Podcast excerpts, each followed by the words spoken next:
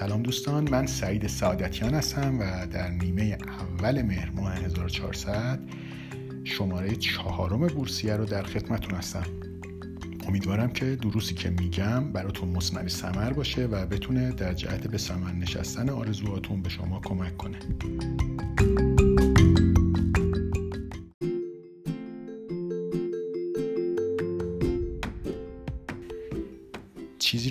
امروز براتون شرح میدم. بخش تکمیلی تحلیل تکنیکال از مبحث portfolio management هست و من توی درس امروز از نوسانگرنامه ها شروع می‌کنم و براتون در واقع oscillator های ROC, RSI, MACD و stochastic رو معرفی می‌کنم.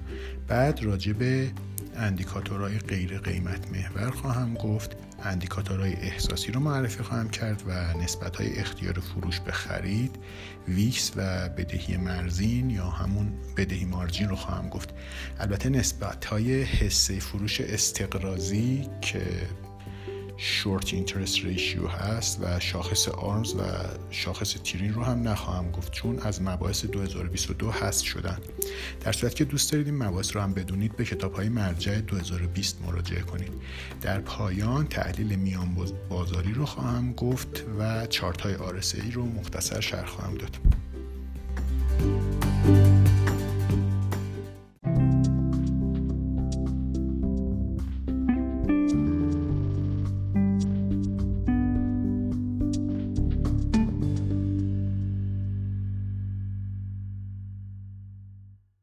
اوسیلاتورها گروه دیگه از ابزارهایی هستند که تحلیلگرای تکنیکال به منظور شناسایی بازارهای بیش خرید و بیش فروش از اونها استفاده می‌کنن.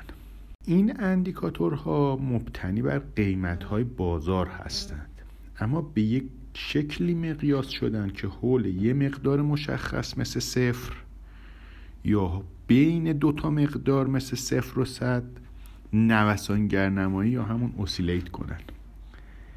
مقادیر شدیدن بالای اوسیلاتور رو نشونه از بیش خرید بازار می‌دونن در حالی که مقادیر شدیدن پایین اونو به عنوان نشانه ای از بیش فروش بازار تلقی می‌کنن. تحلیلگرای تکنیکی از نمودارهای اسیلاتورها طی زمان برای نشانگذاری دورهایی که نزدیک به حد شدید بالا و حد شدید پایین هستند استفاده می‌کنن. از نمودارهای نوسانگرنما میشه برای شناسایی همگرایی واگرایی اسیلاتور و قیمت های بازارم استفاده کرد. همگرایی یا کانورجنس زمانی اتفاق میفته که نوسانگر نما همون الگویی رو نشون میده که قیمت ها نشون میدن. مثلا هر دوتا به سقف های بالاتری می‌رسن. واگرایی چه زمانی اتفاق میفته یا دایورجنس؟ که نوسانگرنما الگوی متفاوت از الگوی قیمت ها رو نشون میده. مثلا اسیلاتور به سقف قبلی نمی‌رسه ولی قیمت می‌رسه. یا قیمت ها سعودی ولی اسیلاتور نزولیه. خب همگرایی نشون میده که روند قیمتی احتمالا ادامه داره. در حالی که واگرایی نشونگر پتانسیل تغییر تو روند قیمتیه.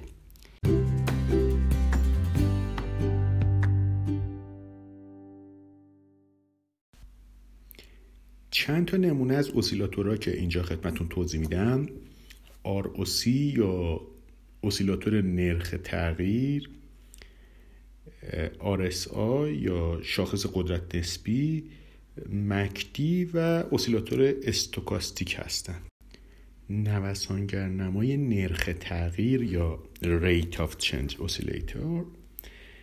نرخ تغییر رو به عنوان صد برابر تفاوت آخرین قیمت پایانی و قیمت پایانی توی این دوره قبل محاسبه می‌کنه. بنابراین حول صفرم نوسان خواهد کرد. چون بعضی وقتا مقدارش مثبت میشه یه وقتایی هم منفی دیگه. یه روشی که تحلیلگرهای تکنیکال از ROC استفاده می‌کنن خرید تو وقتیه که تغییرات اسیلاتور از منفی به مثبت تو فراروند قیمتی داریم. و فروش تو زمانیه که تغییرات ROC از مثبت به منفی تو فرو روند قیمتیه. بعضی از تحلیلگرا ترجیح میدن از نسبت قیمت فعلی به قیمت قبلی به جای تفاوت قیمتی استفاده کنن. با این روش محاسبه اسیلاتور حول صد نوسان می‌کنه.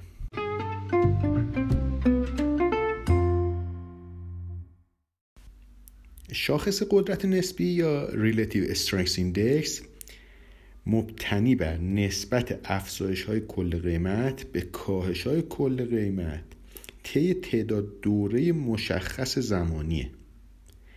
این نسبت جوری مقیاس میشه که بین صفر و صد نوسان کنه و توی اون مقادیر بالا حالا نوعا بالای هفتاد نشون دهنده بیش خرید بازار و مقادیر پایین نوعا زیر سی نشون دهنده بازار بیش فروش هستن.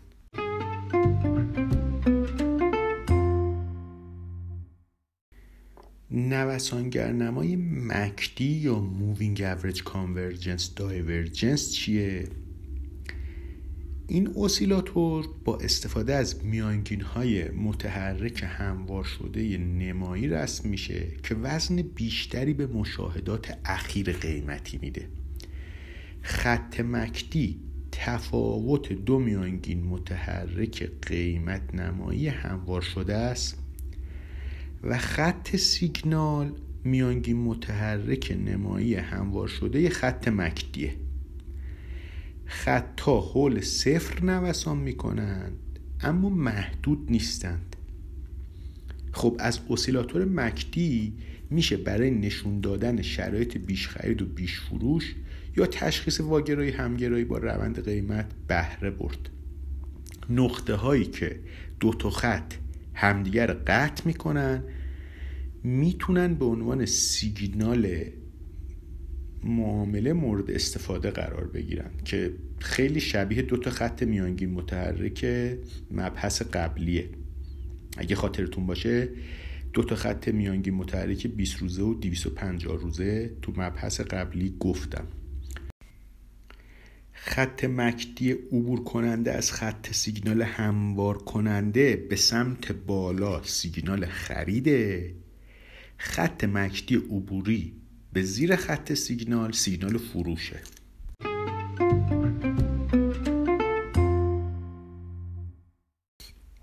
ستوکستیک اسیلاتور یا همون نوسانگرنمای پژواکی با استفاده از آخرین قیمت پایانی و قیمت های سقف و کف به دست اومده تو آخرین دوره مثلا 14 روزه محاسبه میشه. توی یک فراروند پایدار قیمت ها تمایل به نزدیکتر شدن به سقف اخیر دارند. و توی یک فرو روند پایدار قیمت ها تمایل دارن که برگردن به همون کف اخیر. نوسانگر نمای پژواکی از دو تا خط محدود بین صفر و صد استفاده می‌کنه. یه خط کاپرسنته که تفاوت بین آخرین قیمت و کف اخیر رو به صورت درصدی از تفاوت بین سقف و کف اخیر میده و یه خط دی پرسنته که میانگین سه دوره خط کاپرسنته.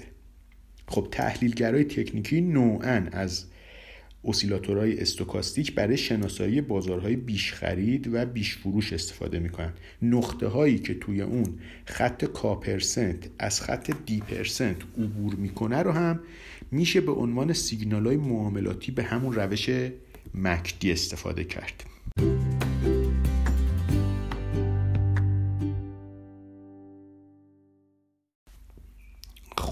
توی این قسمت یه سری non-price based indicators یا نشانگرهای غیر قیمت محور داریم که در حالی که تا کنون این اندیکاتورهایی که معرفی کردیم فرض می‌گیرن که احساسات سرمایه گذار تو داده های حجم و قیمت منعکس می شدن خب تحلیلگرای تکنیکی می‌تونن از جریان های سرمایه و احساس های سرمایه گذارن به منظور کسب بینش از روندهای نوظهور بازار استفاده کنند.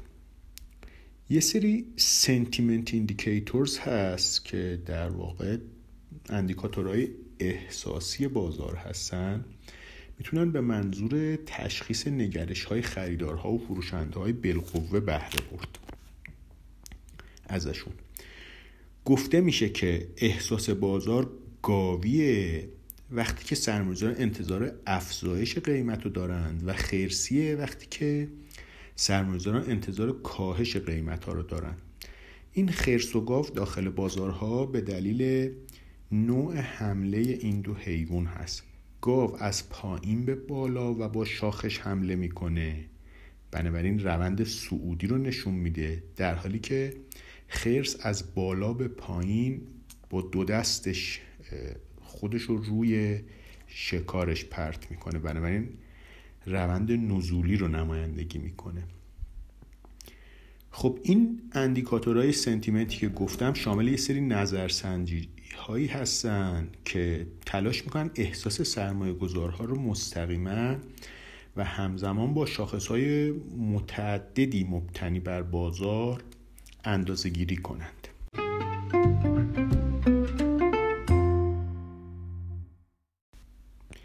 پوت کال ریشیو یا نسبت اختیار فروش به اختیار خرید در واقع یه نسبتیه که با توجه به اینکه بعضی از اختیارها داخل بازار ما وجود نداره باید دقت بیشتری کنید و من بعدا اختیارها رو به صورت کامل خدمتتون توضیح خواهم داد.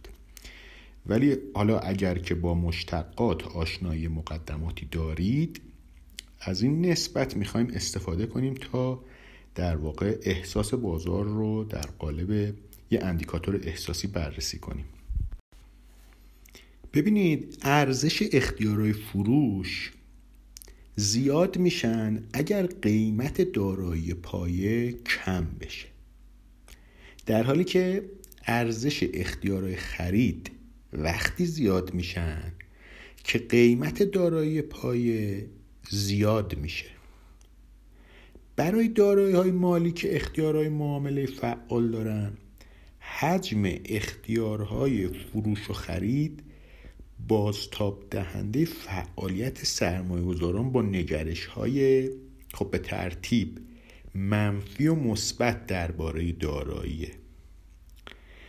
نسبت فروش به خرید حاصل تقسیم حجم اختیارای فروش به حجم اختیارای خریده.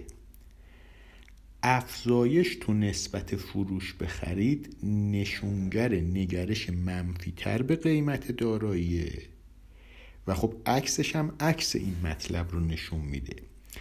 از این نسبت معمولا به عنوان یک نشونگر تضادی استفاده میشه. نسبت های به شدت بالا نشون دهنده احساس سرمایه گذار فروشنده یا خرسی هستند و احتمالا یک بازار بیش فروش رو داریم در حالی که نسبت های به شدت پایین نشون دهنده احساس گاوی قدرتمند و احتمالا یک بازار بیش خرید هستیم.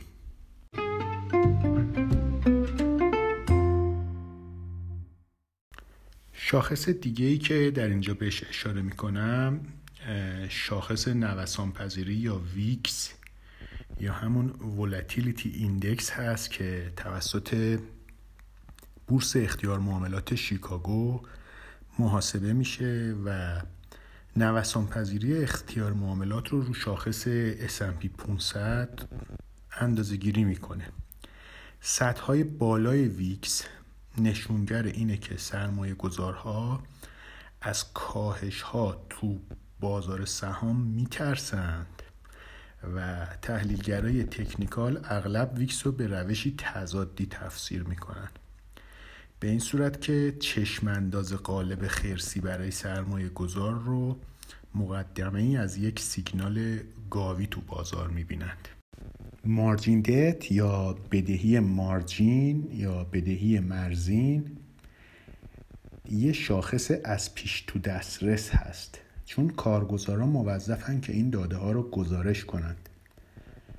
افزایش بدهی مارجین موجود نشون دهنده خرید تهاجمی توسط سرمایه گذارهای گاویه. همین که سرمایه گذارای مارجین به محدودیت اعتباری مارجینشون می‌رسن توانشون برای ادامه خرید کاهش پیدا می‌کنه که می‌تونه باعث آغاز کاهش قیمت ها بشه. با کاهش قیمت ها این سرمایه گذارها ممکنه که نیاز داشته باشن که اوراق بهادارشون رو برای تأمین کال مارجین بفروشند و این فروش ها قیمت ها رو بازم پایین تر بیاره. افزایش بدهی مارجین تمایل به همزمانی با افزایش قیمتی بازار و کاهش بدهی بازار تمایل به همزمانی با کاهش قیمت ها تو بازار داره. من علاوه بر این که خب توضیح داده شد که بدهی مارجین یه نشون دهنده یا شاخص احساس سرمایه گذار هست برای جریان پول هم نشونگر مفیدی هست. بدهی مارجین وقتی افزایشیه نشون دهنده خواست سرمایه گذارها برای خرید بیشتر سهامه. در حالی که بدهی margin کاهشی نشون دهنده افزایش فروشه.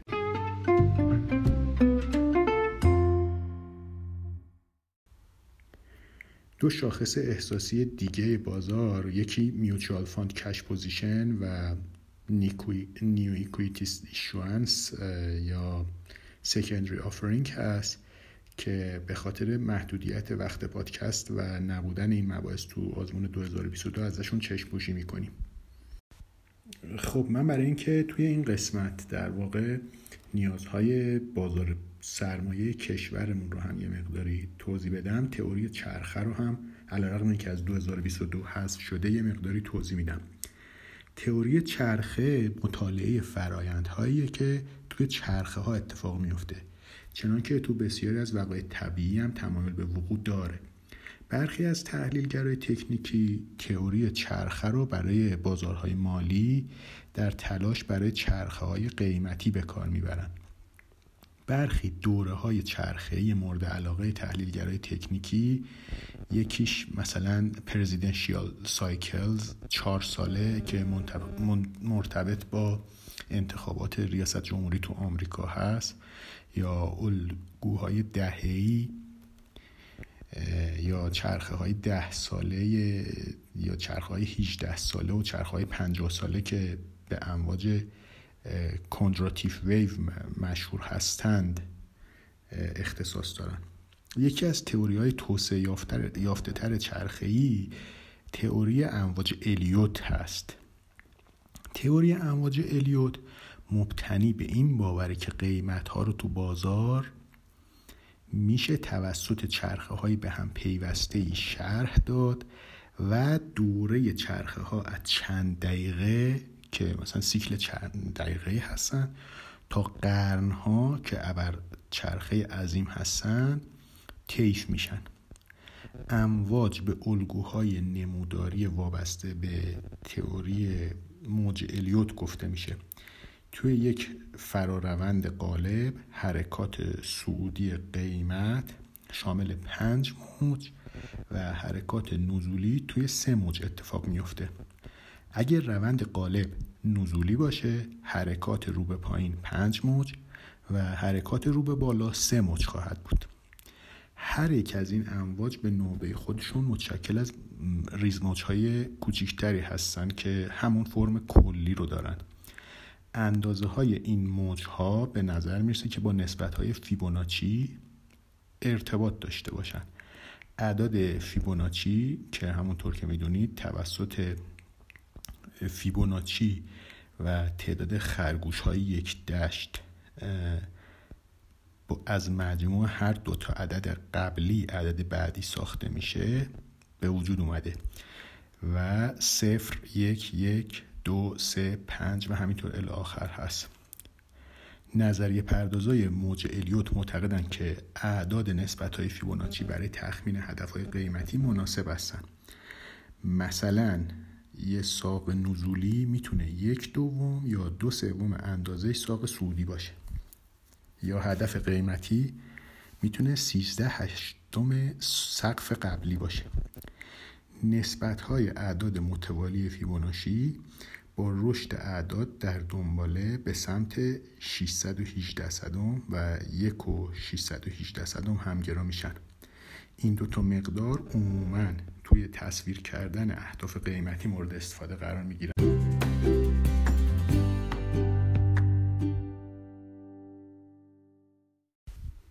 تحلیل میانبازاری یا اینترمارکت انالیسیس به تحلیل ارتباط متقابل بین مقادیر بازار طبقات عمده دارایی مثل سهام، باندها، کالاسانها و ارزها گفته میشه.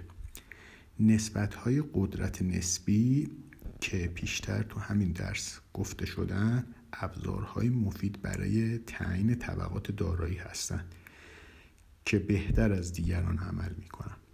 پس از تشخیص طبقات دارایی جذاب یه تحلیلگر می‌تونه تحلیل قدرت نسبی رو برای تشخیص دارایی های برتر تو این طبقات در بین سایر دارایی ها به کار ببره. این رهیافت همچنین برای مقایسه عملکرد نسبی سکتورها یا صنایع بازار سهام و مقایسه عملکرد بازارهای بین المللی مختلف هم می‌تونه مفید باشه. دو سری نمودار MUD که مخفف made up data و RATS که مخفف random time series هست برای تشخیص اینکه کدوم طبقه از دارایی یا بازارها بهتر از دیگران عمل می‌کنند مورد استفاده قرار می‌گیره که داخل موتورهای جستجو قابل پیدا کردن هست.